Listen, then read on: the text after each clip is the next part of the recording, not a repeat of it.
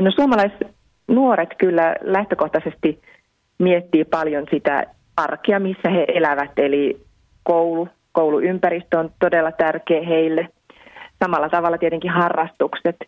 Mutta hyvin ilahduttavaa on se, että, että lapset ja nuoret myös näkevät sen, että, että kaikilla lapsilla ja nuorilla pitäisi olla tasavertaiset mahdollisuudet, mahdollisuudet tässä yhteiskunnassa ja lapset katsoo, että rahoja pitää käyttää myös, myös niiden lasten hyväksi erityisesti, joilla ei lähtökohdat ole yhtä hyvät kuin ehkä heillä itsellään. Eli suomalaislapset on solidaarisia lapsia?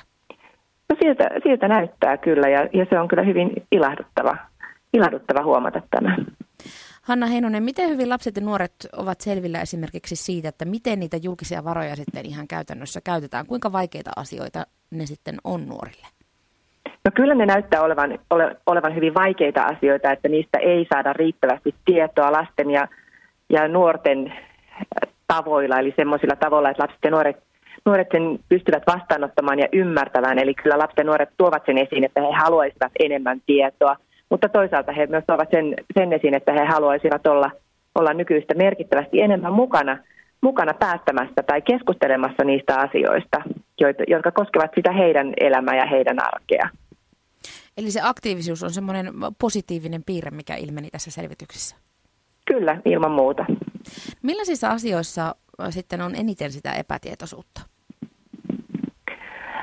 No näyttää siltä, että, että lapset eivät ehkä tiedä sitä logiikkaa, että mistä, mistä asioista hallitukset ikään kuin päättävät, että mihin, he eivät tiedä niin kuin mitkä on kunnan järjestämisvastuut palveluissa, mitkä on hallituksen vastuut, että he haluaisivat varmaan ihan tätäkin tietää, mutta sitten toisaalta näyttää siltä, että, että he ei myöskään sitä tiedä, että, että miten tehdään erilaisia priorisointeja ja ratkaisuja, että johonkin asiaan investoidaan tai jostain asioista säästetään.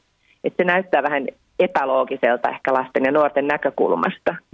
Se ei toisaalta ole yllättävää, koska se voi olla epäloogista ja näyttää epäloogiselta myöskin aikuisten näkökulmasta, jos ei ole perillä siitä päätöksentekoproseduurista, Kyllä. miten päätöksiä tehdään. Tämän kyselyn ajankohta oli siis tämän vuoden alku ja tällä hetkellä pinnalla on toki hieman eri asiat kuin vuodenvaihteessa, mutta millaisia neuvoja valtiovarainministeri nuorilta nimenomaan toimintaansa saa? No se onkin, onkin tavallaan kiinnostavaa, että, että ne lasten huolet kuitenkin kohdistu sellaisiin asioihin, mitkä nyt sitten tulevat esille tässä niin kuin hallitusohjelmakeskusteluissa. Eli ennen joku tiedettiin, että, että hallitusohjelmassa aiotaan tehdä näitä koulusäästöjä, koulutukseen kohdistuvia säästöjä, niin lapset olivat sitä mieltä, että ehdottomasti pitäisi panostaa ja investoida juuri sinne koulutukseen, koska he näkivät, että siellä on, on niin kuin paljon, paljon mahdollisuuksia ehkäistä sitä syrjäytymiskehitystä ja edistää lasten tasa-arvoisuuden toteutumista ja, ja kiusaamista ehkäistä ja, ja tavallaan puuttua niihin asioihin mahdollisimman varhaisessa vaiheessa. Eli tavallaan ei silloin edes ollut tiedossa sitä, että tämmöistä on suunnitteilla. Ja nyt lapset, lapset olivat jo silloin huolissaan asioista siitä, että ryhmäkoot suurenee ja, ja, ja tapahtuu tämän kaltaisia muutoksia. Mutta se, mitä, mitä lapset sitten antoivat neuvoksi, niin oli se, että, että pitää olla, olla niin rehellinen niissä päätöksenteoissa, seistä näiden päätösten takana, mitä tehdään. Se päätöksenteko pitää olla avointa, mutta ennen kaikkea lapset toivoivat sitä, että, että heidät ottaa mukaan, että päättäjät tulisivat sinne, missä lapset ja nuoret ovat ja, ja elävät ja, ja nämä päättäjät tulisivat sinne heidän kanssaan keskustelemaan ja näkemään, mitä se arki on ja miten ne tehdyt päätökset sitten vaikuttavat heihin. Et ihan käytännön läsnäoloa ja, ja sitä kautta myöskin sitten sitä yhteistyötä lasten kanssa.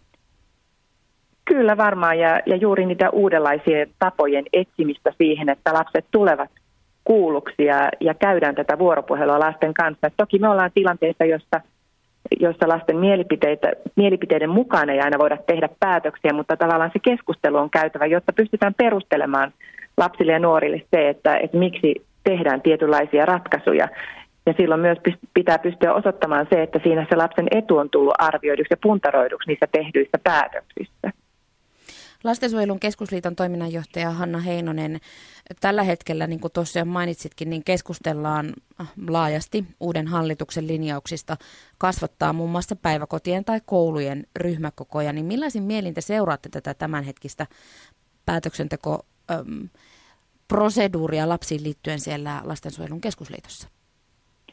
No kyllä me ollaan hyvin huolissaan tästä kehityksestä, kun me nyt nähdään, että ne säästöt kohdistuvat lapsiperheisiin ja, ja lapset sitten tiedetään kuitenkin, että, että esimerkiksi edellisen laman seurauksena joutui monia vuosia jälkikäteenkin kärsimään niistä tehdyistä päätöksistä, niin kyllä tässä pelottaa, että ollaan samassa tilanteessa, että nyt tehdään päätöksiä, jotka, jotka sitten kostautuvat meille 10-20 vuoden kuluttua. Että semmoista pitkän linjan katsetta ei välttämättä tässä tilanteessa ole nyt mukana päättäjillä. Kyllä se vähän huolestuttaa, että ei riittävästi ole, että, että kun me tiedetään, että ehkäisevien palvelujen merkityksellisyys ja, ja myös niin kuin kustannustehokkuus on se, mihin kannattaisi panostaa. Ja jos sitten miettii, että mitkä lasten ja lapsiperheiden kannalta on niitä keskeisiä ehkäiseviä palveluja, ne ovat juuri ne varhaiskasvatuksen palvelut, koulu, koulun palvelut, tämän tyyppiset, joista nyt sitten ollaan, ollaan tekemässä muutoksia tai leikkauksia. Kun vielä tarkastellaan tuota selvitystä, niin siihen liittyen mainitaan, että lasten ja nuorten kuuleminen heitä koskevissa päätöksissä on taattu Suomen laissa ja siihen velvoittaa myös YK lapsen oikeuksien sopimus. Myöskin vasta voimaan tullut uusi kuntalaki vahvistaa entisestään velvollisuutta kuulla kansalaisia, mutta kuinka hyvin lapsia ja nuoria lastensuojelun keskusliiton mielestä todella tässä päätöksenteossa tällä hetkellä kuunnellaan? No, tämän selvityksen perusteella vaikuttaa siltä, että, että useimmat lapset kokevat, että he eivät tule riittävästi kuulluksi tai sitten se kuuleminen tai osallisuus on jotenkin edustuksellisesti rakennettu. Et meidän pitäisi entistä enemmän varmaan kiinnittää huomiota siitä, siihen, että erilaiset lapset erilaisissa elämäntilanteissa elävät lapset olisivat mukana, mukana näissä prosesseissa ja olisivat osallisia niistä asioista, jotka, niistä asioista ratkaistaessa, jotka koskevat sitä heidän arkea. Lähtisikö se enemmän kunta vai nimenomaan valtiotasolta vai sekä että? Mielestäni se on sekä että. että, että toki niin kuin kuntatasolla tehdään paljon palveluihin liittyviä ratkaisuja ja, ja nytkin tiedetään, että, että sitten kuntien mahdollisuudet ratkaista niitä tiettyjä, tiettyjä säästöjä niin varmasti, varmasti kasvaa, niin silloin, silloin ilman muuta tällä tasolla pitää lapsia kuulla ja olla, olla mukana näissä keskusteluissa, mutta kyllä valtiokin on ihan merkittävässä roolissa – roolissa, että, että kaikkien, kaikkien lainsäädäntöprosesseihin ja näihin lapsiin kohdistuviin budjetointikysymyksiin, niin, niin koottaisiin myös niitä lasten nuorten näkemyksiä. Ja silloin ainakin tulisi perusteltua se, että miksi tehdään minkäkinlaisia päätöksiä lapsen edun, edun nimissä, tai onko sitten lapsen etu, etu oikeastaan ollut mukana siinä päätöksenteossa. Eli kyllä se edistäisi myös sitä kaiken kaikkiaan lapsivaikutusten arviointia suomalaisessa yhteiskunnassa – sekä, sekä valtion hallinnossa että, että kuntatasolla. Yhdessä kyselyn esimerkin vastauksessa todettiin tosiaan, että päättäjät menkää sinne, missä lapset ovat. Tämä oli siis jonkun lapsen, lapsen tai nuoren suusta todettu lause. Niin Hanna Heinonen, missä muussa kuin raha-asioissa lasten ja nuorten mielipidettä pitäisi vaikkapa ihan lähitulevaisuudessa kysyä?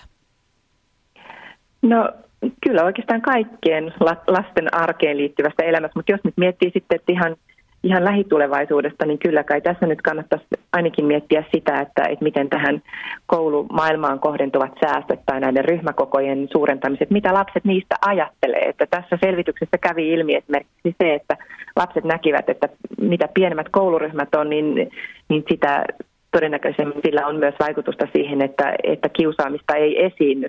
Ja kun hallitusohjelmassa yksi tavoite on se, että puututaan kiusaamiseen, niin silloin tavallaan tästä syntyy ristiriita, että, että jossain määrin, määrin ehkä ryhmäkoot on vaarassa kasvaa ja sitten toisaalta kuitenkin halutaan puuttua kiusaamiseen. Että siinä on tämmöistä ristiriitaa. Tämä on ainakin yksi asia, mikä, mikä nyt tulee tästä ihan, ihan äkkiseltään mieleen.